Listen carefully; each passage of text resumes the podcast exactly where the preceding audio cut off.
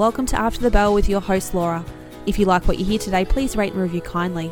This show is a series of conversations with educators and learners to try and deconstruct some of the stereotypes around education. If you'd like to know more about me, please visit my Instagram page at educatinglaura.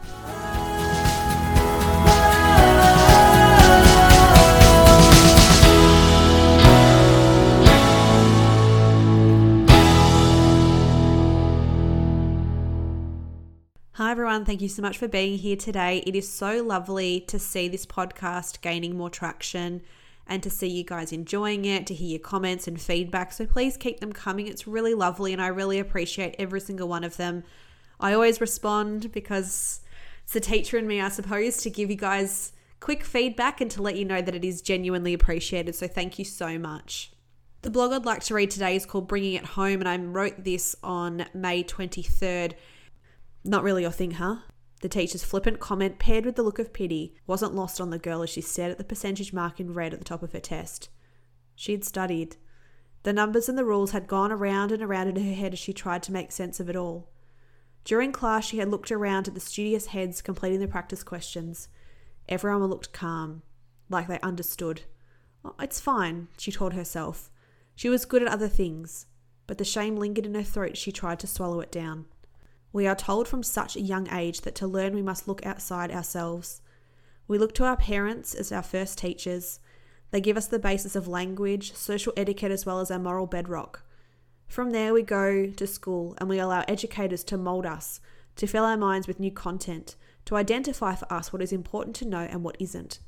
Media, celebrities and our peers are added into the mix as the additional source of influence that continues to shape our minds and our belief systems along with our self-worth. This is all normal. It is how society has dictated it for some time. However, I want to question the system that we accept. Is this really how it needs to be? From birth to adulthood, we give our power away. We let others tell us who we are, how to behave, what is important to understand, and how we should value ourselves. Therefore, it is not unreasonable that someone else's off-the-cuff comment, a throwaway suggestion, can feel like an anvil to an individual when it lands. It is all because we have allowed others' viewpoints to be more important than our own. I speak from a place of understanding. There are many things about myself that I have believed, not because I knew them to be true, but because I was so accepting of someone else's opinion. I looked to them as someone of influence, as someone who knew better. I believed that I wasn't athletic or good at sport because I scored low on the BEAT test in phys ed. I believed that I was not good at math because a teacher of mine once told me I couldn't compete with the smarter students in my year level. I thought my body wasn't good enough because as a dancer, I didn't have the right feet, the correct body shape. As someone who loved to read, I felt embarrassed that I didn't see the complex symbolism like others in the tutorials at university. I began to feel inadequate, like I wasn't intelligent enough. I allowed a grade or a test or a comment from a peer to be more valid than what I actually knew within myself. And I, like most people, have not been immune to the media, the magazines, the celebrities, social media, the constant comparison. It's enough to drive you down a dark hole of self-doubt. The other thing about what we believe is that we tend to make it a reality. If you are confronted with something you feel you aren't good at, that shame you felt as a child, as a teen, as a young adult rears its ugly head and you regress. You feel belittled all over again. It is easier to avoid confronting it, so you make a backhanded joke about it, brush it off like you're alright. It's fine. But is it true? The irony is that the girl who felt she was bad at math now does the entire household budget. The one who thought she wasn't athletic or that her body wasn't good enough has grown and birthed two healthy children and can physically keep up with them with very little break. The young adult who thought she wasn't sophisticated enough to contribute to university tutorials now teaches others because her insight and intelligence was always there. It just didn't necessarily look like everyone else's. I don't say this out of arrogance because in honesty, all of this is still a work in progress. Peeling back the armor I have created for myself that I have been conditioned to accept by society takes time and intention. I do say this, however, with the hope that this will inspire you to get to that place of acceptance with more ease. I can't ignore the importance of being able to function in this world. We want to be successful, to achieve and accomplish within the social constructs of our society.